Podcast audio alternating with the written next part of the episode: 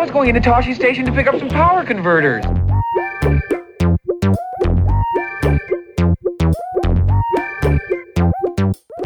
The droids are clean, the vaporizers are patched, and the speeder's fueled. It's time to pick up some blue milk and power converters. You're listening to Toshi Station Radio, brought to you by the Majestic Giraffe Network. Now, here are your hosts for the snarkiest podcast in Star Wars and geek culture, Brian and Nancy.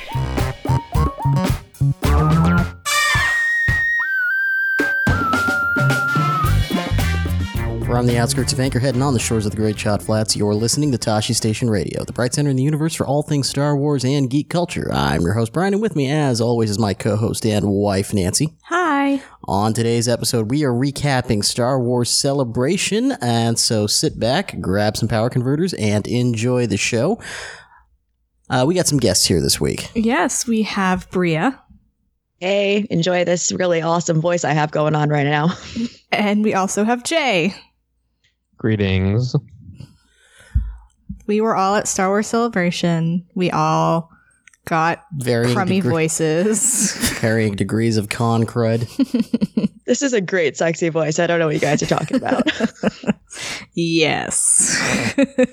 so we are winging it today, or borrowing from Rogue Podron X winging it, and recapping Star Wars Celebration the good, the bad, uh, the infuri- infuriating, and also the delightful, which will encompass the post celebration uh, fun.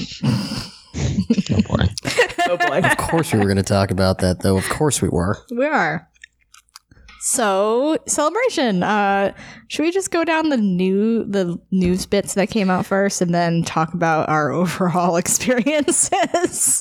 Yeah, let's uh, let's let's cover the news first. Okay. So Uh, books? yeah, there were books announced. Um, Delilah S. Dawson is writing a Phasma novel that is coming out on Force Friday, and we're all super excited about a repeat of Force Friday. No. no. No, we're not. I want to sleep, Nancy. That's all I want to do is sleep before Dragon Con, and I'm not allowed to sleep. No. No sleep. But um yeah, so really we don't really know anything about it except it's about Phasma and I think it's backstory because they kind of alluded to that in the panel, but other than that we really don't know anything. Um Hopefully, it's a whole story about how Phasma met the Emperor's yacht and got her armor in loving detail. I'm sure that will be Oh, mentioned. uh, also, books announced was uh, The Legends of Luke Skywalker by Ken Liu. Uh, and again, we really don't know anything about this book except it's about Luke Skywalker and it's by Ken Liu. Uh, I don't think we even kn- know exactly what level it is. Uh, nope.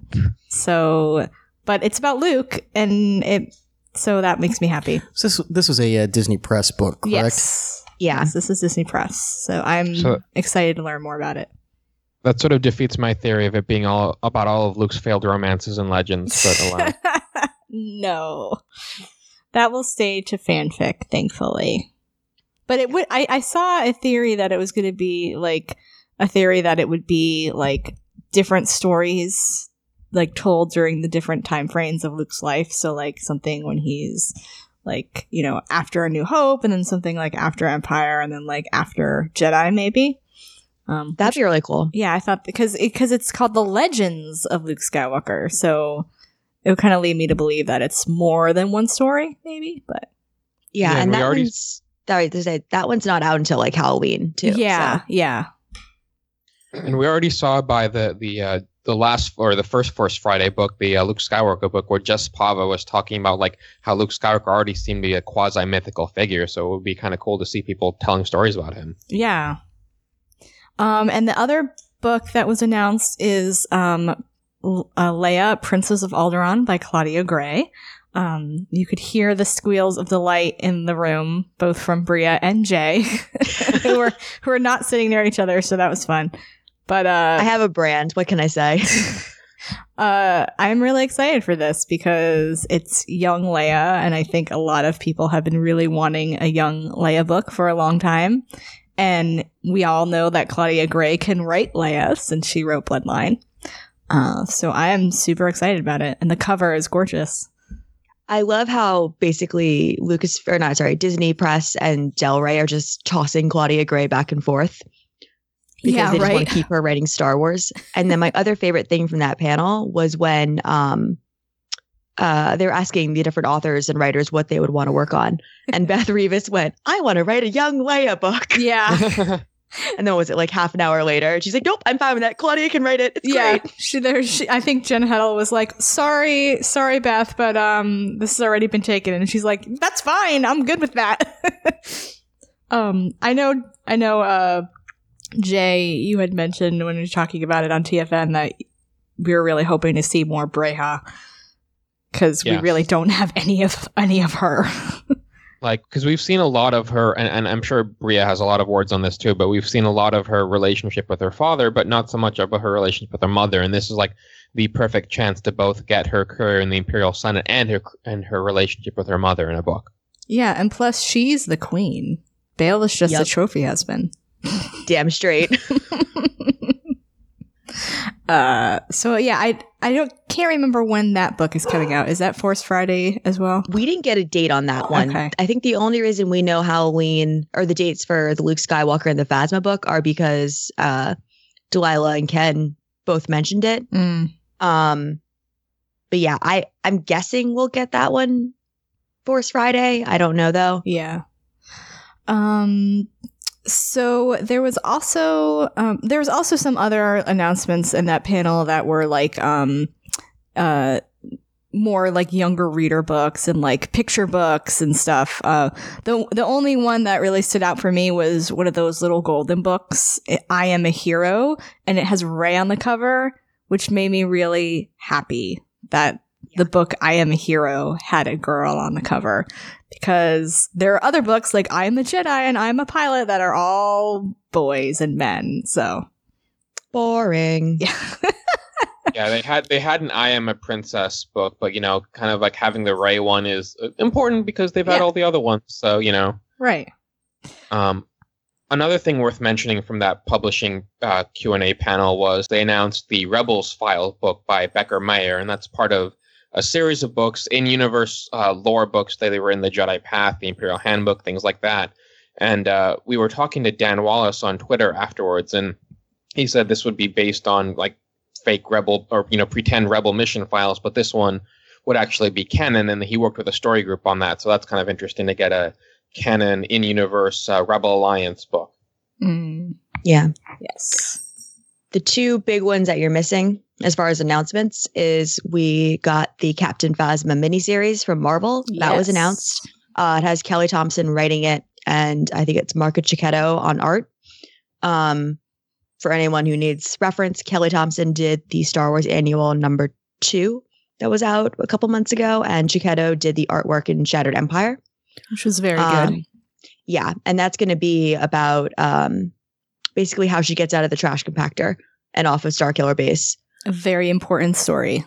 Yes, and then the really odd announcement was the IDW thing. Yeah, I forgot about that. Yeah, because IDW has been like essentially collecting things that Marvel's had and putting them out, and now they're going to be doing. Here, wait, I have the picture.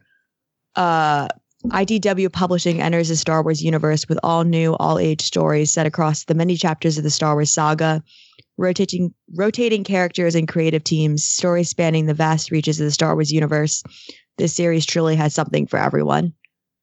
And Hmm. Siri wants to contribute, but um but yeah i i mean it's a cool idea like i'm completely on board with it i'm just confused that they're not yeah. it's not marvel yeah. they're not keeping it in house Yeah. Um, there weren't any other comic announcements, were there? Just the Phasma one, right? uh correct Okay. So that's basically it for the literature uh, stuff. Um, I don't think there was anything from DK that was announced. I think, I think all it all kind of got tied up into the same yeah. but um, so the Rebels panel had some major announcements. Uh, I mean, do we start with the bombshell on this one? that uh, was emotional whiplash Yeah. So like they went through the panel and then at the end, like right before the trailer, Dave is like, you know, he gets up and he's like obviously emotional and they he said that season 4 of Rebels will be the final season. The show is ending after that. Um and people were very upset. uh, but he explained why they chose to do that. And, you know, they want to be able to end the story the way they want to, uh, and not have another Clone Wars happen, which I fully 100% understand. Yeah. Um, it also, I'm also glad they're not really dragging out the show. Like, cause shows have a tendency to go longer than they really need to. Um, but you know, I, I like that they're saying this is a story we want to tell. This is how long it's going to take for us to tell it. Um, and then we're going to move on to something new. Well, the other thing to look at is I, I think Rebels has accomplished its goal of bridging sort of an age group from the prequels into the original trilogy, which they can then step to the sequel trilogy with. Um, so th- that was really one of the most important things that Rebels did, and it's done that pretty successfully. But uh, And not just the audience, but also just the story as a whole. yeah, Because as they're getting closer to Rogue One and A New Hope, then, you know, it's kind of like, well, they don't want to drag it out. Because, like, with Clone Wars, you know, everyone was waiting until they got to the Battle of Coruscant and, like, okay, how, how much, how much time is before Revenge of the Sith? And they just kind of drag things out. But, uh, I'm bummed though. I mean, like I'm glad they're ending it on their terms, but I was hoping we would get I thought we were going to get 5 seasons. I really did. I mean, I, I Um, personally was hoping for six seasons in a movie, but uh, well, Of course. here we are. Mhm. Of course. But I, mean, I think for me and I'm not sure if I might be speaking for most of us, Rebels did for me what Clone Wars did for so many other people. Um I had that emotional attachment to Rebels that I never quite did to Clone Wars and now I'm just like, but you you're taking my favorites and we don't see a hope for so many of them to reappear in the next series. Well, number one, we don't know what the next series is. But I'm just I'm worried that we're never going to get to see these characters again, aside from like side references. Yeah, I, So- I, I get it. I'm, I'm, I'm, I get why they're doing it, but I'm also a little bummed that they're doing it. But uh, I, I like how you phrase that. Um, I, I definitely made the emotional connection to characters in this series that I never made in Clone Wars. Yeah, and it's funny because like one of the advantages of, of you know ending where you, when you want to end is you can arc the characters a certain way. But I feel like the characters have finally gotten to that dynamic where they really know and trust each other, and they've gotten to breathe as a team after three seasons. And it just, I mean, they're ending on a high note, but it's also really really sad that they're ending on that high note because the team is just so good right now. Yeah. Yeah, I I'm interested to see what they do going forward. Um it was so funny cuz during the announcement like people were like gasped and were visual like really audibly upset and then some guy yells out, "What's next?" and they're like, "Wow, that was the quickest recovery ever." um but yeah, I was one of those people who was Yeah. audibly and visibly upset. but um i yeah i think a lot of people are wondering what hap- what's going to happen next i'm sure they're not going to announce anything until after rebels is finished um but you know there are some people who think it's going to be completely different like it's going to be i I, for one would like for it to be set post return of the jedi but i don't think they're going to do that yet um and there are other people i know coop was one of them who is thinking that they're going to just kind of retool the show. So it's not going to be like a completely different show, but like some of the same characters, but set like actually during the original trilogy. Um, I don't think so. yeah, I, I think they're that going. trailer, I'm sorry, when you have Vanessa Marshall as Hera doing that voiceover that started the trailer, you know, reintroducing everyone and being like, we never thought it would end like this. I'm worried. well, that, I'm worried everyone but Hera and Chopper's gonna die. that and the whole cast on that panel seem to seem to be uh, giving off the vibe that yeah, there's a finality to this. yeah. Yeah. I just don't, I, I, I don't, after the Ahsoka thing, I don't trust them to actually go through and kill characters anymore. but um, yeah, but Ahsoka, Ahsoka's Dave's baby. Yeah. She gets special privileges. she does. She gets special owl privi- privileges. um, but yeah, it, the uh, so we also saw the first episode from season four, which we won't talk about other than to say Ow, my heart. Ow. I liked it. Yeah, It yeah. was good. Thanks I for giving it. us.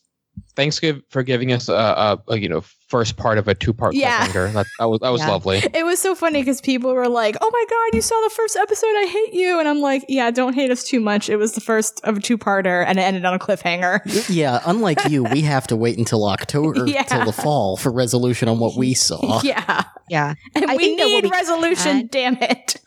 I think that what we can say is that it was called Heroes of Mandalore. Mm-hmm. Um, and what I'll say is it felt similar to Siege of Lothal Mm-hmm. in that it felt very much like a continuation slash bridge from the previous season to where we are now, Right. or to where they might go in season four. I really liked. Um, I, I'm not a Mandalorian fan. I liked them in this episode.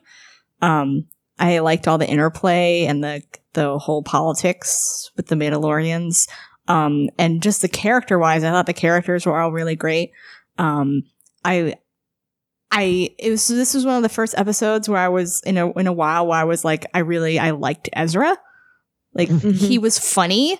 Um, and he was it, it wasn't like he's perfect and can do everything like at the first try like he actually had to struggle um and but it That made funny. it made him more human. Like i'm like okay i can relate to you now. You're you're and and then and then he did have his moments to shine and be the jedi. And i think when they balance that it makes it a lot easier to you know relate to that character. So good job. Good job team. Yes. oh wait, one other thing I'll say is I am still 100% on Sabine for Mandalore. yes. Hmm. I agree. um so we got the trailer for season four um and we it's as as bria mentioned there's a voiceover from hera that's very fatalistic and um bad Wait a minute. Nancy. what How come you have not mentioned the thing that you burst my eardrum about? oh i'm going to i'm getting okay. i'm getting there Okay. I was like, wait a minute, this No. happened before the trailer. I'm getting there. Um, but no, there was one moment in the trailer that also made me, us very happy, and that was the first appearance of the X-wings, which we're super excited about and have been waiting to have on Rebels for a while. Um, so I am super excited to see how that comes about and how they get the X-wings, and also Hera is in flying an X-wing, and that's freaking awesome. I am very excited for X Wings and Hera in X Wings, but mostly X Wings. And we might get to see Wedge's first time in an X Wing. Oh my God. Oh. Baby, he, he, he takes one look at the fighters and is like, yep, that's where I belong. oh, my heart. What is love? We need more X-Wing pilots like um uh, Janson. Janson. Janson. Yep, we need Janson. Um, and yeah, yeah. So the the moment where I really screeched was during the panel. Um, they uh brought out Warwick Davis, um, and which I was like, oh, that's why he's not hosting the show, hosting this panel, because it was David Collins who was hosting, and um, he uh you know, they showed a clip from last celebration Europe where he was teasing Dave about doing a voice on the show. Um, so they, you know, finally uh, had him on to do uh, to do voice work, which I thought was, you know, it's really cool. I, I like I like Warwick Davis a lot, and he's a really good actor and voice actor. Um, and so then they're like, well, we should tell the people who he's playing. And they said, yes, uh, because this is a has never appeared on screen. And then I was kind of like, huh? And then uh, Warwick's like, but they know who he is, right? And Dave's like, yes. And I'm sitting there like, oh, who is he playing? And like in my little heart of hearts, I was hoping that he was going to play Pellaeon just so we could hear Jay's reaction. That would have been beautiful. I was Beautiful. I was ready would've to like screamed. I know it was been, been great. um but no, he's playing Rukh, um Thra- Thrawn's Noghri bodyguard from the Thrawn trilogy and I was really super excited about that cuz anytime they bring in more Zahn characters is fine with me. Um so yeah, that Moral was of the story: Never play poker with Tim Zahn. no, and he was in the room during the panel, and as we left, we started verbally berating him for for lying again. To clarify for anyone listening, it was all good natured. Nancy Yes. and I do not actually expect Tim Zahn to tell us things like this. No. Some people seem to think we do, and we do not. It is all good natured joking. Yes, and and Okay, he sorry. and he is aware of this, as as noted by the smile on his face. Yes. and how he signed my copy of Thrawn. One Uh, day you will know everything. Thanks, Tim. Thanks. that is not true. um, so yeah, that was. Uh, I think that's most of what we got from the Rebels panel. Um, I did. I did want to note that I really liked that. Um, how much they talked about Thrawn and the books during that panel. Um, and I thought it was really, it was really nice to because they they talked about it some in at Europe, but um, in or in London, but um, you know, to actually like say, yeah, we wanted it to be like the books, and we wanted, you know, to make sure that Tim approved, and the books were just basically how we wrote the character, and I was like, yes, get everyone to read these books. um, what other news? Oh, um, I will let Jay talk about Battlefront because he was actually there. Yeah, is, is he going to talk about my new girlfriend? Absolutely. so we went to the Battlefront 2 panel, not expecting to see a lot. You know, we expect to see a new game, and we heard some rumors about a single player campaign.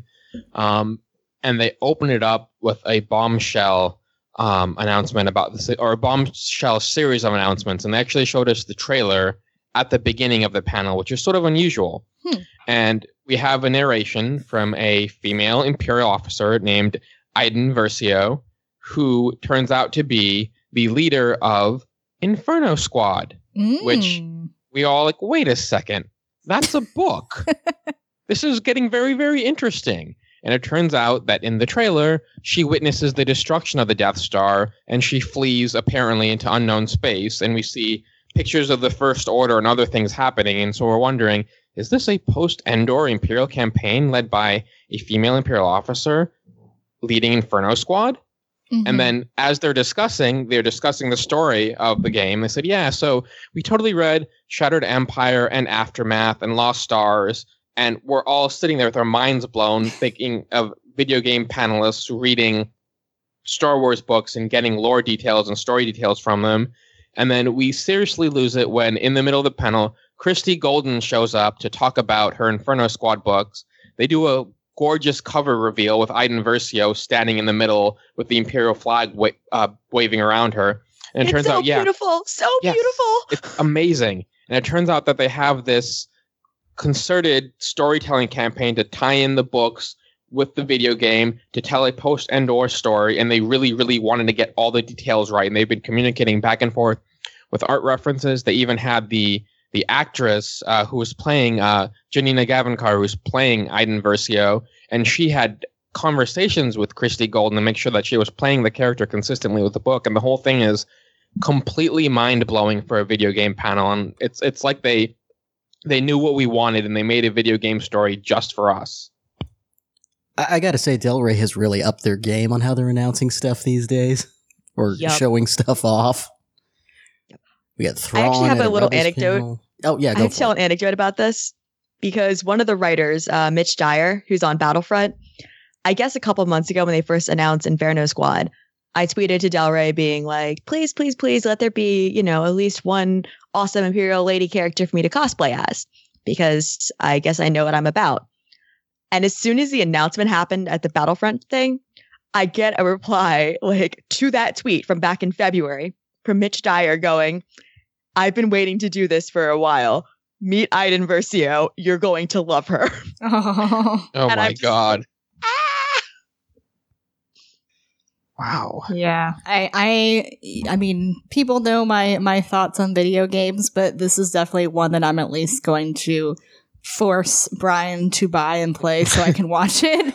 Um, if if it's easy enough, I might play it myself. Um, because I Well, is it is it an RPG or is it like a shooter? It's a shooter. It's a Oh. shooter, but Damn as it. this is a single player game, uh, we can probably crank down the difficult. Yeah, level- there's probably a story- level enough. A story like, can I just difficulty. shoot it where I can just point my gun and kill the people with one shot and then move on to the actual story? Uh, no, but I think Bioware has that in Mass Effect Andromeda now. That's just what I want. I don't care about the fighting. Um, some other cool things about the the panel that they mentioned is that they the, when they were developing the story, they really wanted to make it an imperial point of view story. So they were writing, what would people be like who are heroes for the empire, and what would they think if they actually thought the empire was something valuable that they had just lost, and that's sort of what guided their story. oh and god, this I- really is for Jay. and Iden's Iden is played by the uh, sort of first uh, Indian American uh, female character in in the Empire, not the first in you know in, in Star Wars in general, but it, that's especially an exciting news for me. Ah, that that is so dang awesome. Yay.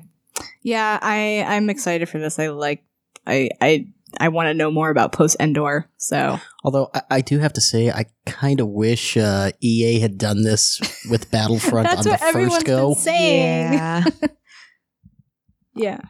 Yeah. but if it, can't took, if it took this to make them learn their lesson, I, damn well they learned their lesson. So this is this looks great. yeah. So I uh, think probably they were just like, all right, we can just put out this game that's just fighting and people will buy it and we'll make a ton of money and then we can do something else. well, they weren't necessarily wrong.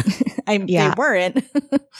Also, I feel like they kind of got screwed by the whole secrecy for Force Awakens, just like everyone else did, Yeah. where they couldn't really, they could tie things in, but they couldn't really tie things in. yeah. So, but now that the secrecy is not quite as strong, they have more freedom. Right. Also, if Rae Sloane appears in this, I'm Oh going to lose it, especially, especially if she's in a First Order officer uniform. Oh. And then I'm going to call Jay and I'm going to send him a screenshot and be like, ha, ha, ha, ha, ha. Yeah, this this game may cause me to recant a lot of opinions I've taken over the past year since The Force Awakens. Um, if we're driven, I mean, if we're playing a story we're actually playing as Imperials turning into the First Order, that's going to be very compelling to me because I'll be in their shoes also. And Justin Bolger and I will never let you forget it. It's going to be a Oh. great, great couple months for us. so, so, Bria, I have to ask: Are you now keeping an eye out for deals on Xbox Ones? I don't want to talk about it. Andromeda didn't get me to crack, but this is, yeah. This will. I have until November, so I can do my Iden Versio costume first, and then I can get the Xbox. what when does it when does the game come out? November 17th. We should And like if you get the deluxe edition, it's November 14th. And then should if you do EA or Origin Access, it's two weeks before that as well. uh yeah, we should and the book, the book is out uh, July 25th. yeah. Yeah, we should get a um we should get a have our Star Wars Twitter in real life gatherings so we can just just play Inferno Oh my God. Yes.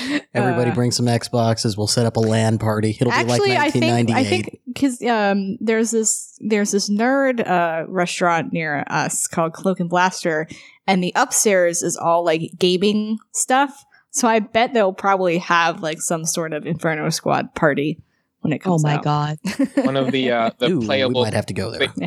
they announced um, in this game they're bringing a class system back to multiplayer so you can pick different character classes. Oh, excellent! And most importantly, the officer is one of the character classes, so I can just make sure I'm going around in a nice proper uniform, and that's all I care about. So I'm very, very happy about that. While some people worry about their weapon loadouts and uh, incendiary loadouts, Jay worries about uh, proper officer uniforms. Yeah, he just wants to have a fancy hat and look good. And Iden's father is an admiral, so that's also another detail I have to add because that's really cool. Oh, yeah. So um, any other news besides the obvious? Uh, Uh, we're, we're saving that for, for last. oh, Brian and I went to the Disney Parks panel. yes, there was actually a ton of really cool stuff discussed yeah, there. there wasn't a lot of like actual news. Like a lot of it was stuff if you've been following, you would know. But they had um it started out with um one of the Imagineers um and uh, I think it was Tom Fitzgerald and um Anthony Daniels came out first, and they were talking about Star Tours and um, the the um, the changes that they're going to make to Star Tours based on uh, the Last Jedi. Actually, it was not. It was cool. They talked about like the whole development of the ride um, back in the '80s, and then and then how they retooled it back in 2011. But um, so they will be adding a module um, for Crait, uh, which is the new planet from the Last Jedi. Um, so that will be coming probably in November uh, or December. So that will be cool. And then they also brought out a a larger panel to talk about um, Star Wars Land as a whole.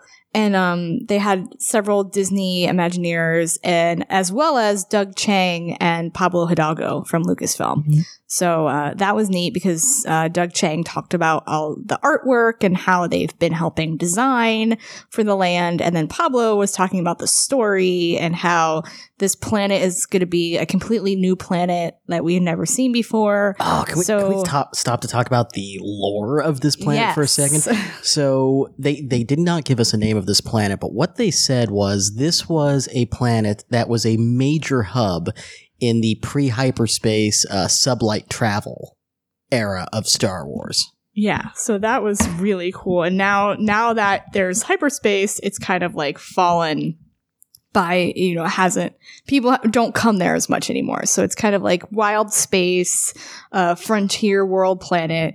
Um I they they mentioned First Order and Resistance, so I believe the time time frame it's going to be sequel trilogy, uh, which makes sense. And what was really cool is they said it's going to be the whole experience is going to be interactive. So like you can kind of choose your alignment and based on your decisions, it kind of like builds a reputation. So like if you're there and you're like, you know, siding with the resistance, you know, and first The- order troopers are marching around, they might come over and harass you.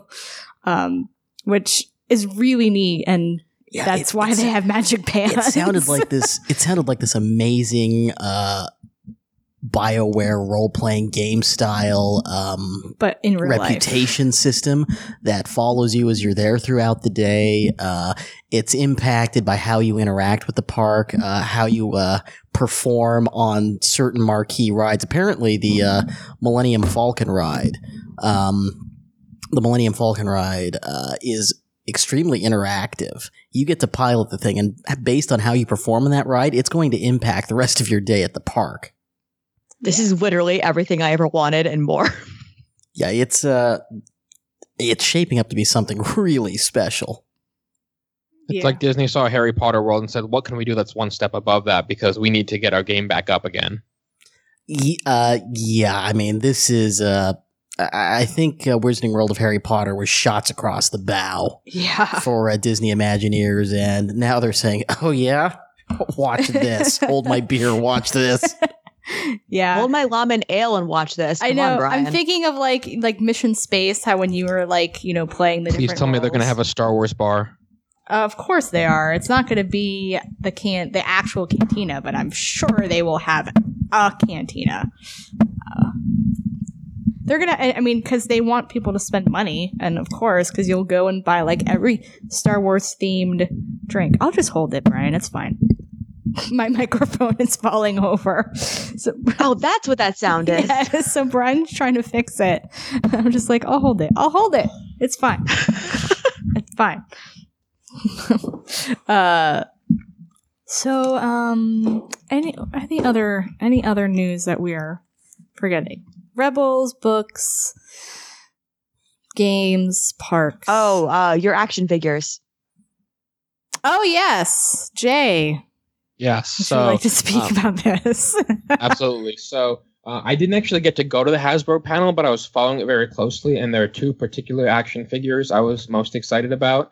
Um, first of all, we got the surprise announcement of a Thrawn Black Series figure, which uh, is a six-inch uh, figure, and there's a special Comic Con version of it that has uh, Thrawn's art collection from Rebels, including the Salamiri, ysalamiri, however the hell you pronounce that thing, uh, statues plus his various art pieces. Um, and it's the first Thrawn uh, figure that has correct rank insignia and epaulets because the smaller one had errors. Um, but most importantly for me is they revealed the design for the uh, fans choice poll winner from last year, Jaina Solo, and the figure is absolutely amazing. Yay. Yeah, it They- was, it's really cool looking, and I'm really glad that she's in her flight suit. Yeah, they they were so they were we were sort of speculating beforehand. Will they do her as a Jedi or will they do her as a pilot? And they said, why not both? And so they have her in a flight suit with a helmet that actually fits over her hair. And then they said, or she can be it's the first pilot figure that can take off the flight suit and just have a uh, new Jedi Order style or you know Legacy of the Force style Jedi jumpsuit instead. And they nailed it. Yes. Am I here? Am I muted? There I am. uh, do we need a pause so I can fix this? Yes. we're gonna pause. Okay. Okay, now we're good.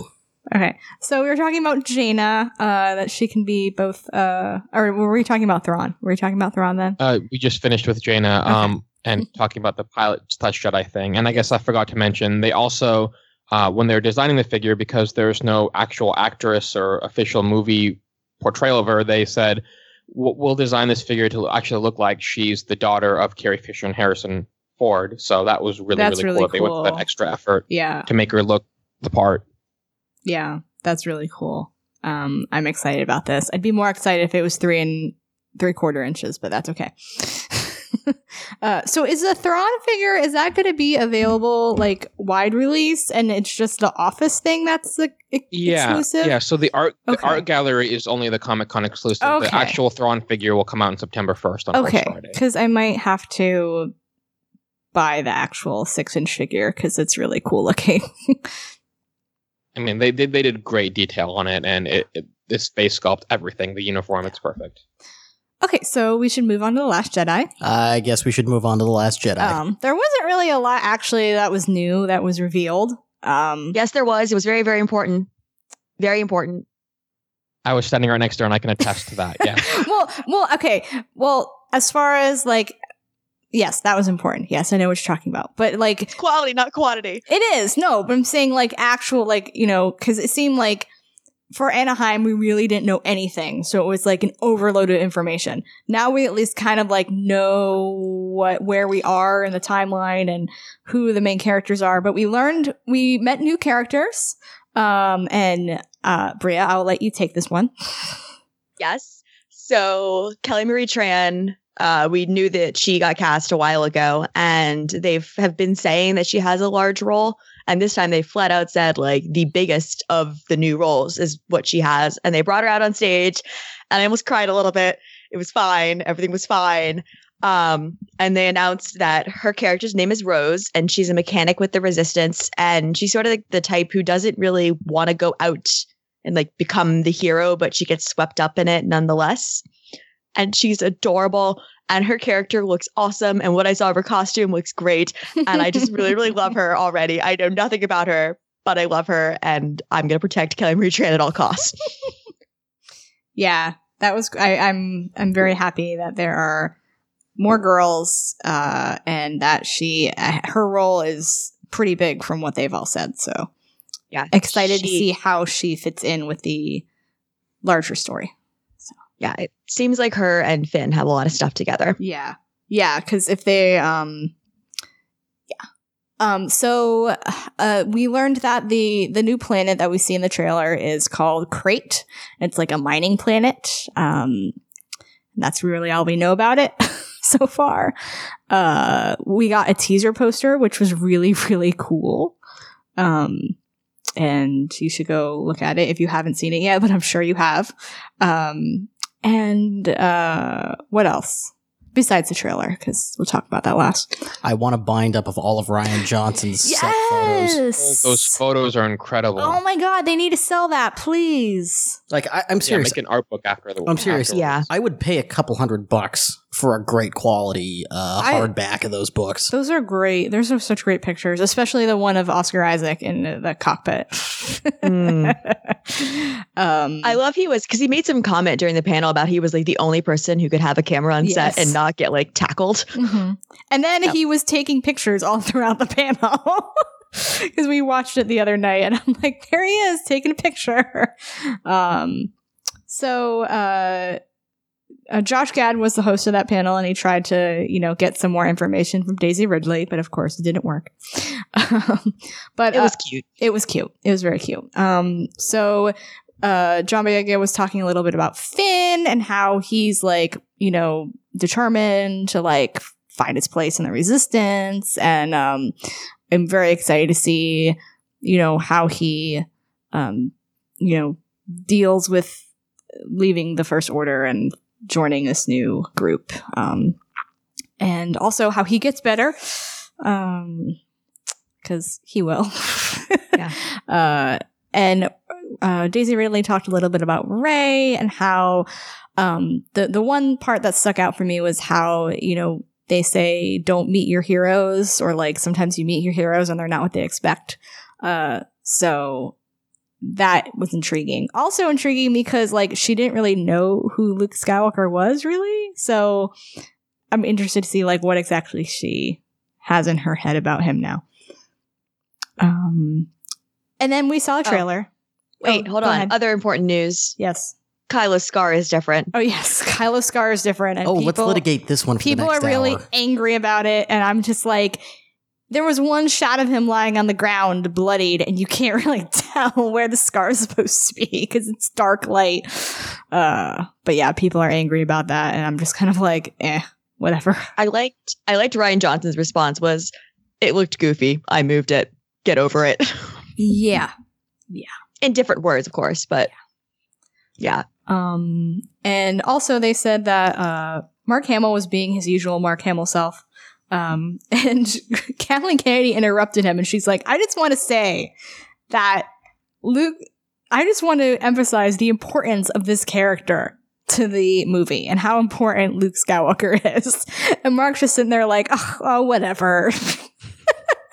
oh, you.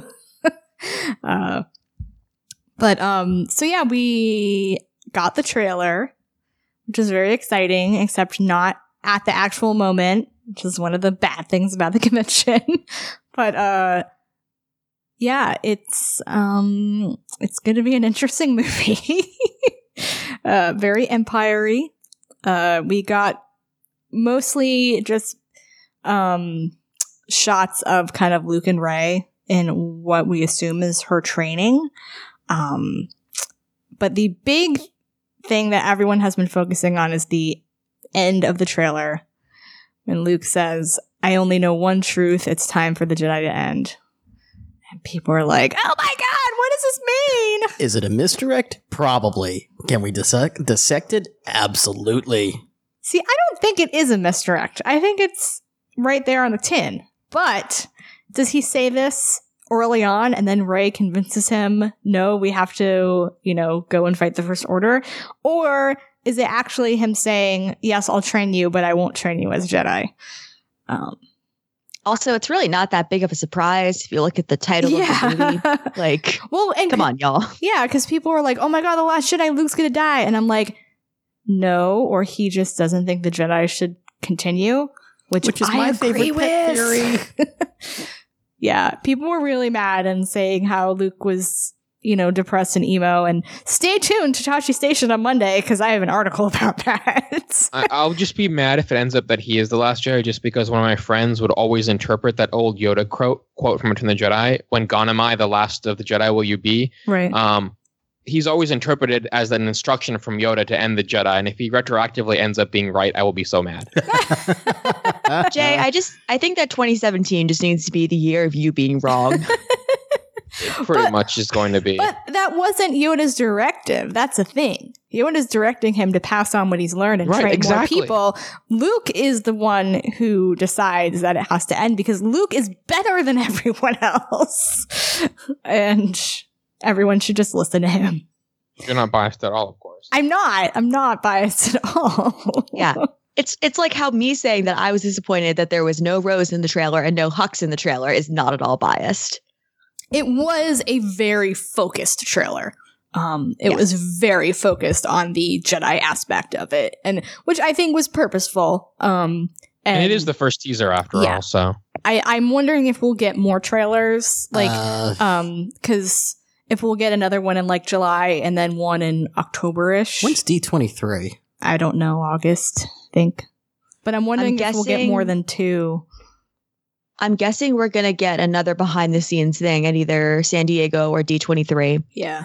and then Is- is another Lucasfilm trailer is gonna be September, October. Yeah, is Mhm. Lucasfilm going back to D23? I, or sorry, not D23, uh, San Diego Comic Con? I have no idea. Beats what me. I what I heard is that they were not doing Star Wars at, at San Diego that much. Um, they were going to do Marvel, but that's just a rumor, I'm sure. Yeah.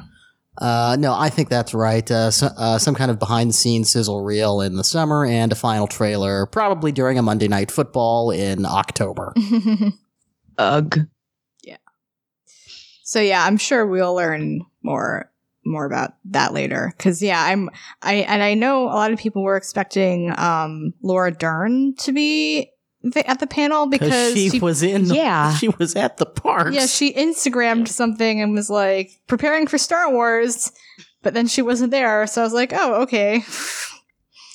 Whatever. She probably saw the lines and said, "Yeah, I'm out." yeah, right. Uh so yeah, um that's it. We're gonna talk about the actual trailer probably later, like actually break it down, cause um so let's talk about the con itself.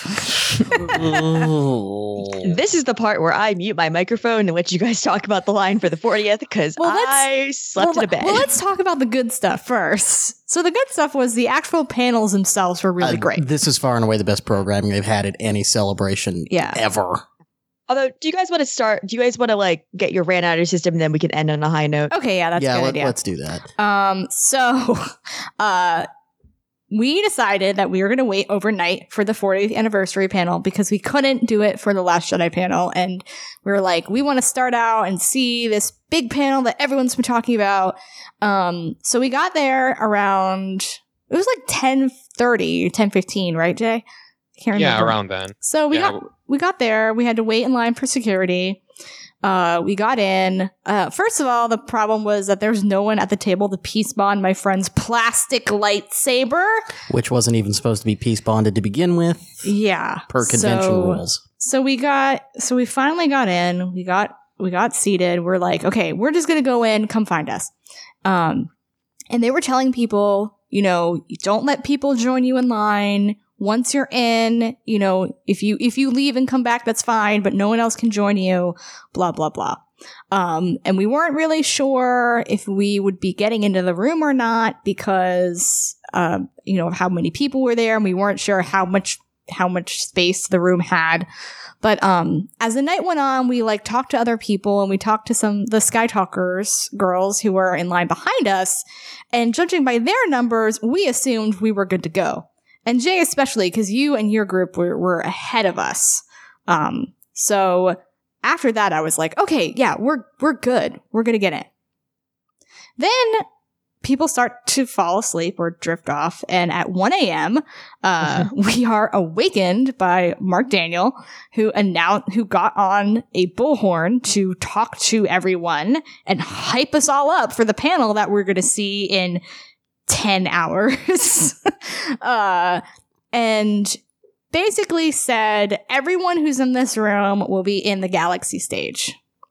So we were like, yay! We didn't stay out here for nothing. Woohoo! Uh, then they had an impromptu rave for half an hour, uh, which had a lot of people really annoyed. Um, finally, everyone started quieting down. It got very quiet in the exhibit hall. Everyone was sleeping. And then they reopened the doors at five. And all hell promptly broke loose. Yes. So, when you say to people, you're going to get into this panel and the doors are locked, perhaps then is when you can wristband people while they can't leave and no one's coming in. Uh, because what happened was people came in when the doors opened at 5 a.m. They started condensing the lines. Um, there was no sort of indication of where the line had ended, like these people stayed the night before. These people did not. Um, and a bunch of people came in and met up with their friends that were already in and line. by a bunch, we're talking a couple hundred. Yeah, because it was like, you know, it was one or two with a group, which doesn't seem like a lot, but considering we were probably like 2,300 people. There were there were at least line. 500 people who jumped in ahead of us. Yeah, it was really shitty. And they had no way to know because how, how do they know you're you're here all night? You know, other than the fact that you look like shit and you're carrying around a camping mattress. Uh, so yeah, that was very frustrating. We like were keeping t- for, and then it took like an hour to wristband everyone. Um, so we were keeping an eye on what wristbands they were giving out, and the way they were giving them out too was ridiculous. Like they had a table with the wristbands, and they put that in front of every shoot and you just walked, you know, went up and got your wristband instead of like going down the lines. Um, because, you know, that sure made sure no one cheated. Um, so like literally right before Jay and his group got up, they switched over to the new wristbands for the celebration stage. And it was super frustrating. Uh, so yeah, that was our hopes dashed on the first day after and promised our- otherwise. And the line and security experience really didn't get much better from there. No, and also, um, actually, so I was listening to the the Skytalkers podcast uh, from Celebration, and um, the one of the girls ended up inadvertently getting into the Galaxy stage because she um they they left and then came back, and she was waiting outside because she had left her phone in the cab, and um when she finally went back into the building, she really didn't know where she was supposed to go, and they told her to like go where the huge line huge line was. And she's like well i don't want to go over there. So she went up an escalator that was you know completely empty. And she went into what you know she assumed would take her to the galaxy or to the celebration stage and it was the galaxy stage um so i'm like oh yeah good job checking wristbands security Yeah, I mean, I don't blame her because I would have done the same thing if I had gotten in there and been like, "Oh, okay, I belong here." um, but yeah, that's that's the kind of thing that's that's just the kind of thing we were dealing with all weekend. People had no idea what they were doing. They had no idea what to answer questions. They were rude, and you know, yeah. Jay, I'll let you rant now. Yeah, I mean, my main thing was, you know, we only ended up getting about an hour or two of sleep with all the rock concert and the lightsaber fights that they were having all night. And if we were going to end up watching it on a TV screen, we might as well have just done it at home. And if they would have told us, none of us would have stayed there Mm-hmm. all night. And, you know, I, I it, it's really hard because the actual content of the con was great. Like the 40th anniversary panel was exceptional and it was a great experience. I just would have loved knowing that, that we should have been in there was what was killing us because I think if we didn't have that expectation and we watched it, we would have just had our minds blown and, and loved every aspect of it. And having that start off the convention was not ideal and the organization really did not get better from there until maybe about Saturday or Sunday they finally got their act together, but by then it was way too late. Yeah. They we um I you know, I was excited. Brian was, you know, very annoyed. I think you were very annoyed throughout like the first whole half of the panel. And I don't think it was until like Harrison Ford came out where you started like getting excited. And then once they did all the stuff with Carrie and then it was kind of like everything was forgotten after that. Yeah, Um, when Billy came on stage, my ra- my rage vanished, and I and was then I was yeah, and then the Jo- and then John Williams came out and it was like I'm so glad I at least stayed to watch this. But, you know, Kathleen Kennedy comes out and starts a panel and thanks everyone who camped out overnight to be here. And I, every time I will listen to that, I will just get bitter. Um, I'm just like, yeah, cause she didn't know, of course, but yeah, we're not like- mad at her, obviously, but But it's like, yeah, like I, I feel like if you're camping out overnight, you should at least be able to see the, the, Well- the live, the live show. So much of the problem was there was no one on staff you could find anywhere at any point, at any line, at any of the days there. Yeah. We had to go out of our way to find someone to, to um, get us in to get our wristbands for the Rebels panel. Um, and we were told numerous times, oh, there's no special access to the Rebels panel. And we're like, yes, there is. Look at this email on my phone. And then people will be like, well, that says to come back here at this time. And I'm like, well, can we can we get up there at this time? I don't know. Yeah, and by the time we got up there, they were actually out of wristbands and Yeah. were just handing out cards, which was fine because I'm happy we got the cards for Rebels Right. because that's a cool souvenir. But like, it was ridiculous. yeah and it's like you know it just it kind of puts a, a damper on the whole spirit like you're trying to have a good time you're trying not to get annoyed like you know obviously there's going to be some issues with 70,000 people and you you know we're we're all understanding enough but when it just builds up over the entire weekend um and then the whole cluster on Friday morning we're trying to get into the convention center like Brian got stuck in the holding area for like 20 minutes and I had to go out and get him. And that's why I lost my spot at the Star Wars.com stage. Cause I assumed, okay, Brian can just get in, get in the, the convention center with his media badge and come find me. And they're like, nope. Yeah, I'm going to use my one PG 13 F bomb here. Uh, while I was trying to get into uh, the convention center, I wanted to get to the media room. Um, I showed them my media badge at one of the entrances. I said I uh, trying to get into the media room, and one of the convention center staff told me to go fuck myself. Nice. Because that's professional. Super Mhm. professional. Yeah, super professional.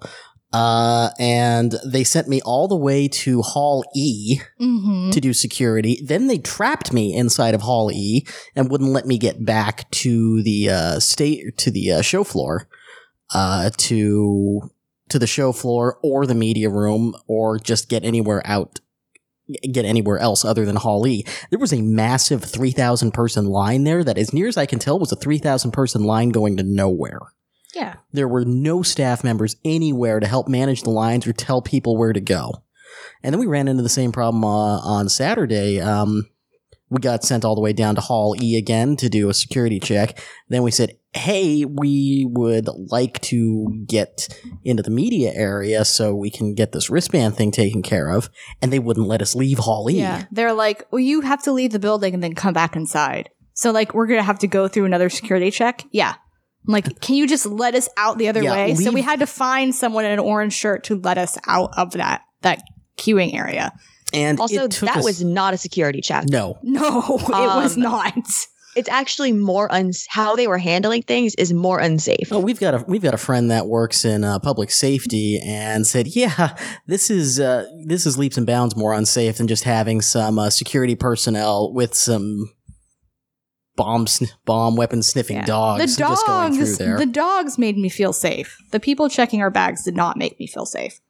That was not a, that was not a check. Like on Friday morning, I had I had my blaster. It was folded inside like a jacket I had in my bag. Right. They never they never even Yeah, and we they never even opened my bag, and I'm When- like. It's it's ridiculous. Though everything was just stupid, and it offended me almost because of how bad it was. One time we came in through the Rosen Center Skywalk um, after, you know, it, it was later in the day, so it was free flow by then. And so they let us just in with our media badges and didn't even look in our bags. Um, they were doing the same thing with the exhibitors and the, like, what I guess what the exhibitor entrance was. And it was like, okay, but exhibitors can bring stuff in too. Like, you, you know, we don't, you don't know anything about who the exhibitors are. Like, just because you're trusting them because they have an exhibitor badge, they could give it to someone else. oh, Like, and then the, then the next day, exhibitors couldn't even get in. yeah. So like, yeah, I they were hassling Like, uh, people with Chuck, all right? yeah. Yeah, Chuck Chuck Wendig got who has a hassled. special guest pass. um, yeah, it was just it was just really stupid. Like they there's at least seven entrances to the West Concourse, and the first day they were funneling everything everyone Oh. through one entrance. I, I saw so many people blaming the facility for these problems when It wasn't the No, facilities. every- look back at Celebration Anaheim. Mhm. Everywhere you looked, you could find someone wearing a crew shirt yeah. who could help you, and the crew people were handling bag Well, and checks said- and things like that. And we've heard from people that volunteers just didn't show up and they weren't trained and they didn't know what they were doing. The the convention center staff itself was didn't know what they were doing. Um, yeah, so here they wound up leaning more on the convention center staff, which they were awful. yeah. um, and I, a part of that's because I, I heard, I think a good part of it is um, notifications did not go out into volunteers until like two weeks before Yeah. the convention. So people who had volunteered uh, either couldn't make it yeah. uh, because it, they were told so late, uh, or uh, the remaining people who did show up just flaked out. Yeah. It um yeah, it was just that it was just those sort of frustrating things all weekend.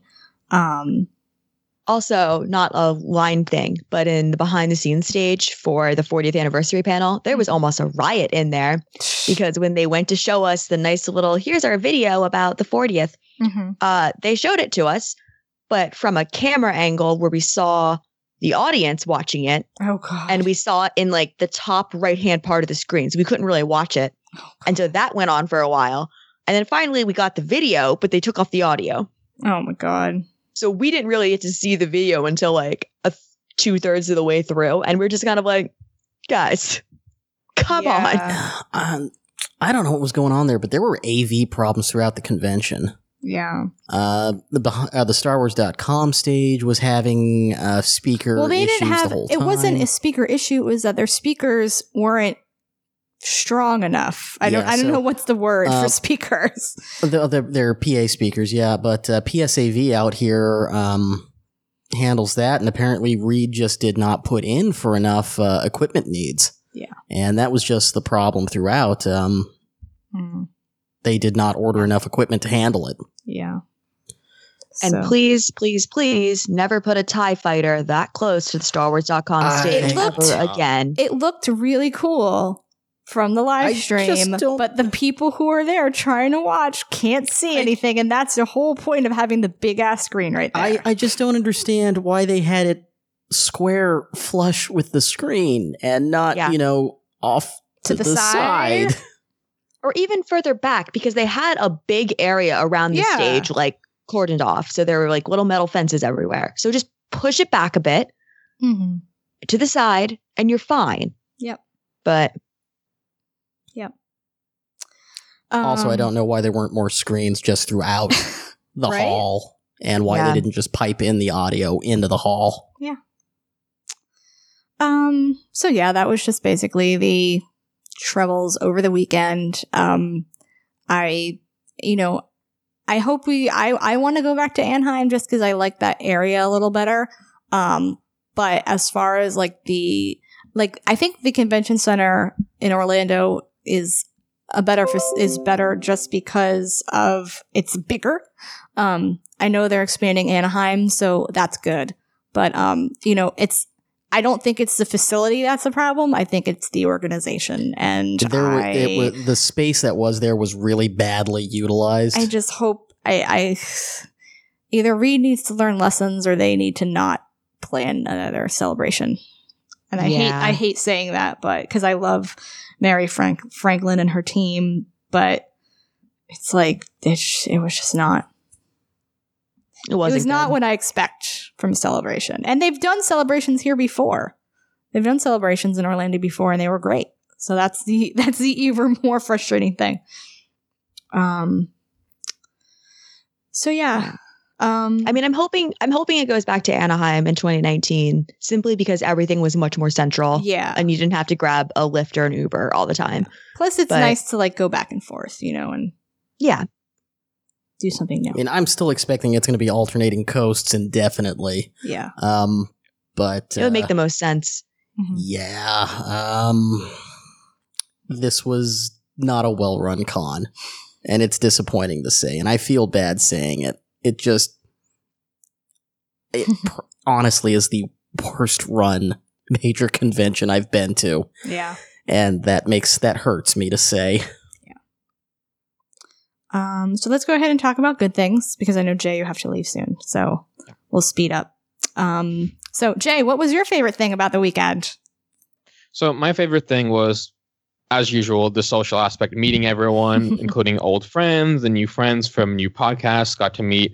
Uh, why I've already met most of the Rogue Podron crew. Got to meet a few of them. Got to meet the Skytalkers. Got to meet other people from Star Wars Twitter. The Carrie Gala that certain people on, on this podcast run was Oh yeah, that thing.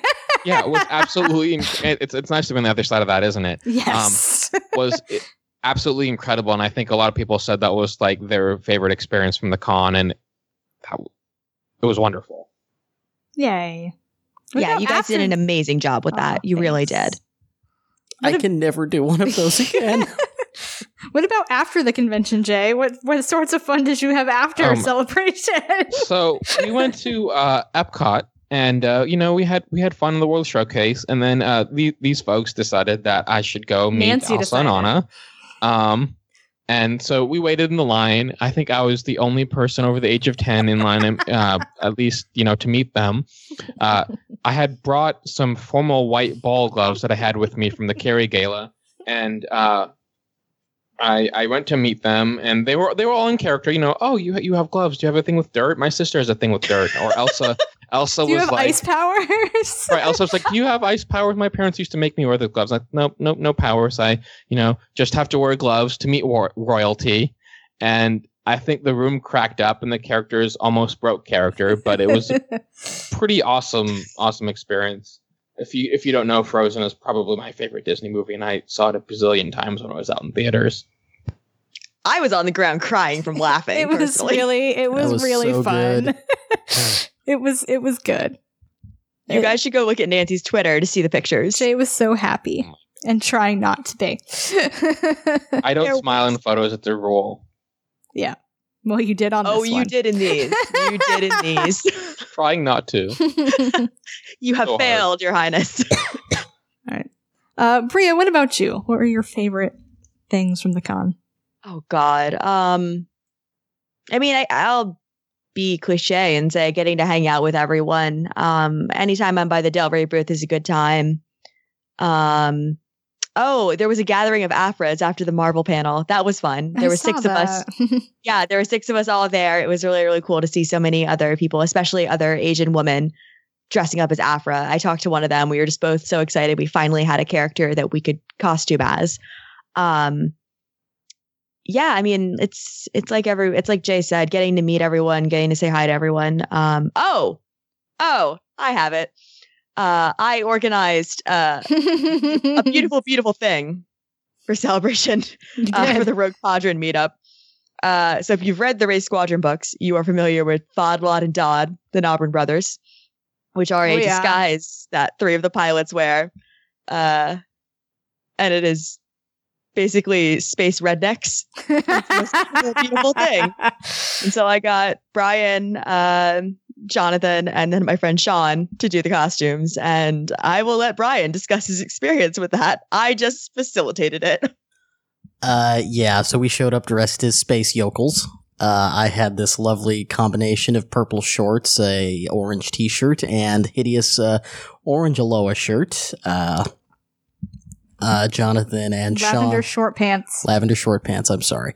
Uh, Jonathan and uh, Sean had these wonderfully oh, hideous burlap uh, ponchos they were wearing, and we showed up and crashed a uh, podcast recording in character. It was lovely. Don't forget your hat. Uh, yes, we had ugly hats. We had ugly straw hats. Yay. I don't know what They happened to those character. hats. Yes. They were in character the whole time because, oh my gosh, you could see my ankle. I was practically naked. um I think my I don't even know what my favorite I think I think actually my favorite panel was we went to the Rebel reunion Yeah, you and I are going to share a favorite on this one. Yeah, and it was um, Denis Lawson, Garrick Hagon, Angus MacInnes, Tim Rose, and Mike Quinn, who are Wedge, Biggs, uh, Dutch Gold Leader, uh, Ackbar, and Nien Nunb, uh, respectively.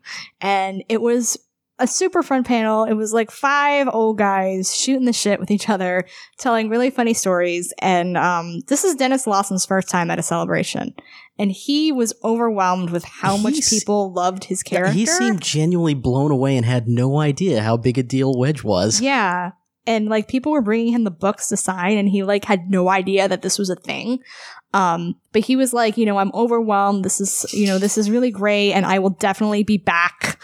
Um, and I'm really hoping that they will use this as leverage to be like, Put him in nine, put him in nine, put him in nine. yes. I- I'm hoping it might be like, it might be, um, like a, s- like a, a Fulja thing and he's actually in A, and we just don't know it yet. When all is lost, a uh, cell of resistance uh, carrier Oh, shows up with uh, Oh Admiral Antilles at the helm. I need it. Stop. But yeah, I really hope that at least they'll they'll be like, "Hey, do you rethink your uh your no for seven? Uh, come back, please." Um, Because he was, my friend Sean has a Wedge Antilles tattoo on his Mhm. shoulder, like a big one. And he showed it to, to Dennis. And apparently the next day he was talking to his agent, whoever was with him, and was like, Yeah, some guy came in and he had my face on his arm. And I, just, I had no idea it was this big of a thing. Like, people actually care. Yeah, it was great, and um, that was just such a fun panel. And um, and when when Denis Lawson came out, I w- leaned over to Brian. I'm like, "Are you okay?" And he just kind of went, "No." He's effing hilarious. he is so too. funny, and he told great stories about him being friends with Ian McDiarmid, and Jay was just like smiling were from ear to ear. roommates. they were roommates. And then, um, so there's an interview with him on the StarWars.com stage with Anthony Carboni, and he was, uh, he, he was telling that story, and Anthony, Anthony Carboni said, "I would pay, I would pay good money to see the a TV show." To see that TV show, The Emperor and Wedge's roommates. Yes. that would be so great. Um, so that was probably my favorite panel, just because it was, you know, it was just something that I haven't really done before, you know, like because a lot of the panels are stuff, you know, you might talk about at different cons or stuff, you know, like behind the scenes things, but that was really like a unique thing that, you know, I've never actually it's done done at another celebration. So that was probably my favorite panel. Um uh I think just overall was how how present Mark Hamill was at celebration. I'll stay on brand. Uh, between his panel that I got to see on on Mon- Sunday, thanks to an anonymous benefactor who was lovely and gifted me a wristband, um, he did his entire panel with really bad laryngitis, like he could barely talk. Um, and then he went immediately after that to the StarWars.com stage and did an interview. For like 15 minutes. Yeah. He went for an hour, 15 Wow. minutes He did- with laryngitis. Yeah. Just straight. and he talks the whole i mean it was just him there like he had no he had no one else on stage with him. It was just him. Um and then he did he was at the 40th panel for a little while. Then he did his tribute to carrie fisher which i still haven't watched. Uh, we have to mention one thing Mark did for us. yeah uh, okay yeah. You can you can say this because I can't, can't talk through it. about it anymore. Um, Mark Hamill did want to be at the gala for a little bit, but he couldn't make it because he was doing uh, rehearsals for uh, the um, TLJ panel. also he needed morning. to sleep Yes. Um, so uh, one of the people on our executive committee had reached out to try and say, "Hey, I'm hoping against all hope. Hey, would Mark be okay making an appearance?" Turns out uh, we get through to Mary Lou Hamill. which is like basically getting through to mark Yeah. Um, and uh, we. Uh, she says, "Yeah, Mark would absolutely love to do this. We have to see how it works." And it turns out, yeah, his schedule's too tight, can't make it work. But Mary Lou then says he's going to record a video and send it to you to play at the at the gala. So, uh, night of the gala, uh, we get uh, we get this video sent to us, and it's uh, it's Mark uh, with this very heartfelt uh, message thanking uh, everyone for going to the gala and raising money for one of Car- for uh, Carrie's favorite charity. And uh, that uh, it's great to see that uh, we love her as much as Mark loves her. It was this. It was really sweet. Um, he absolutely did not have to take the time to send that to us, but did anyways. And uh, it was it was just a uh, it was a very lovely thing that uh, he went out of his way to do for us. he knows that i exist i can die happy now um so those are probably my favorite things brian Uh, it's that Rebels panel. That Rebels panel was amazing. Um, I I loved it to bits, and because it's because Denis Lawson was there, we're hearing stories we've never heard before yeah at a Star Wars convention. It was so funny because like people when they um when it was on the app like who was going to be in it, people were like just FYI, this isn't about this panel isn't about rebels. So, you know, don't get disappointed. And meanwhile, me and Brian and Jay were all like, uh, why would you be disappointed about this? This is amazing. I wasn't going to go see the panel before I knew who was there.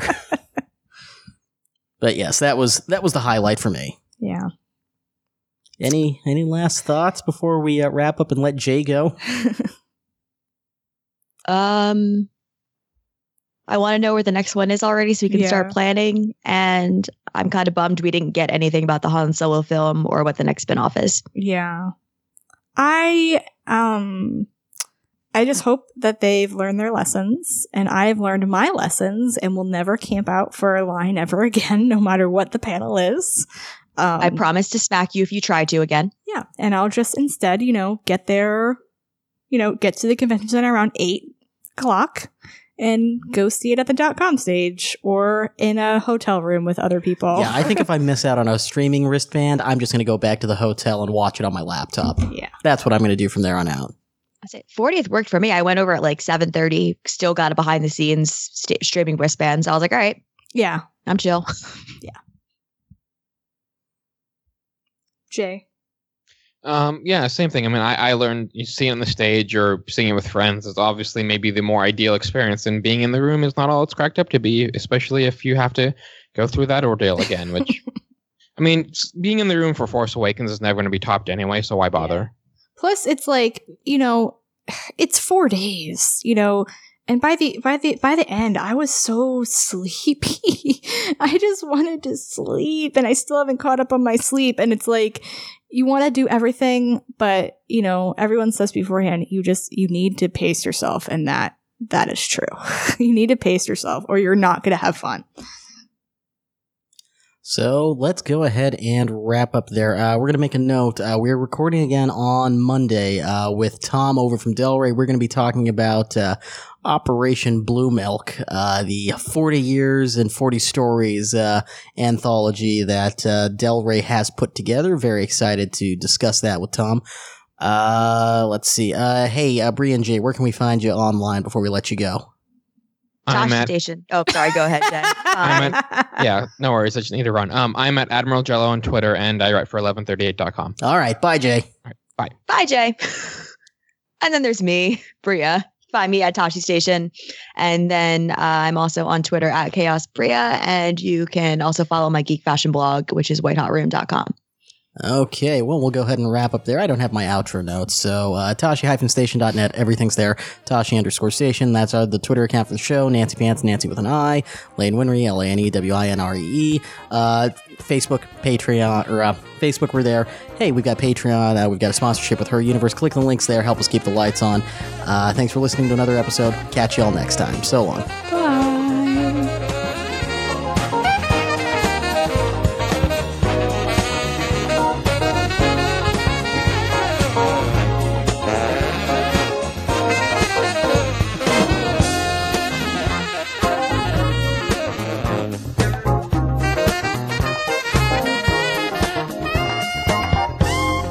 This podcast has been brought to you by Majestic Giraffe Productions and is the official podcast of ToshiStation.net. All Star Wars names, music, and logos are property of their respective trademark and copyright holders. Toshi Station Radio is not endorsed by Lucasfilm or any division of the company. Now go pick up some power converters.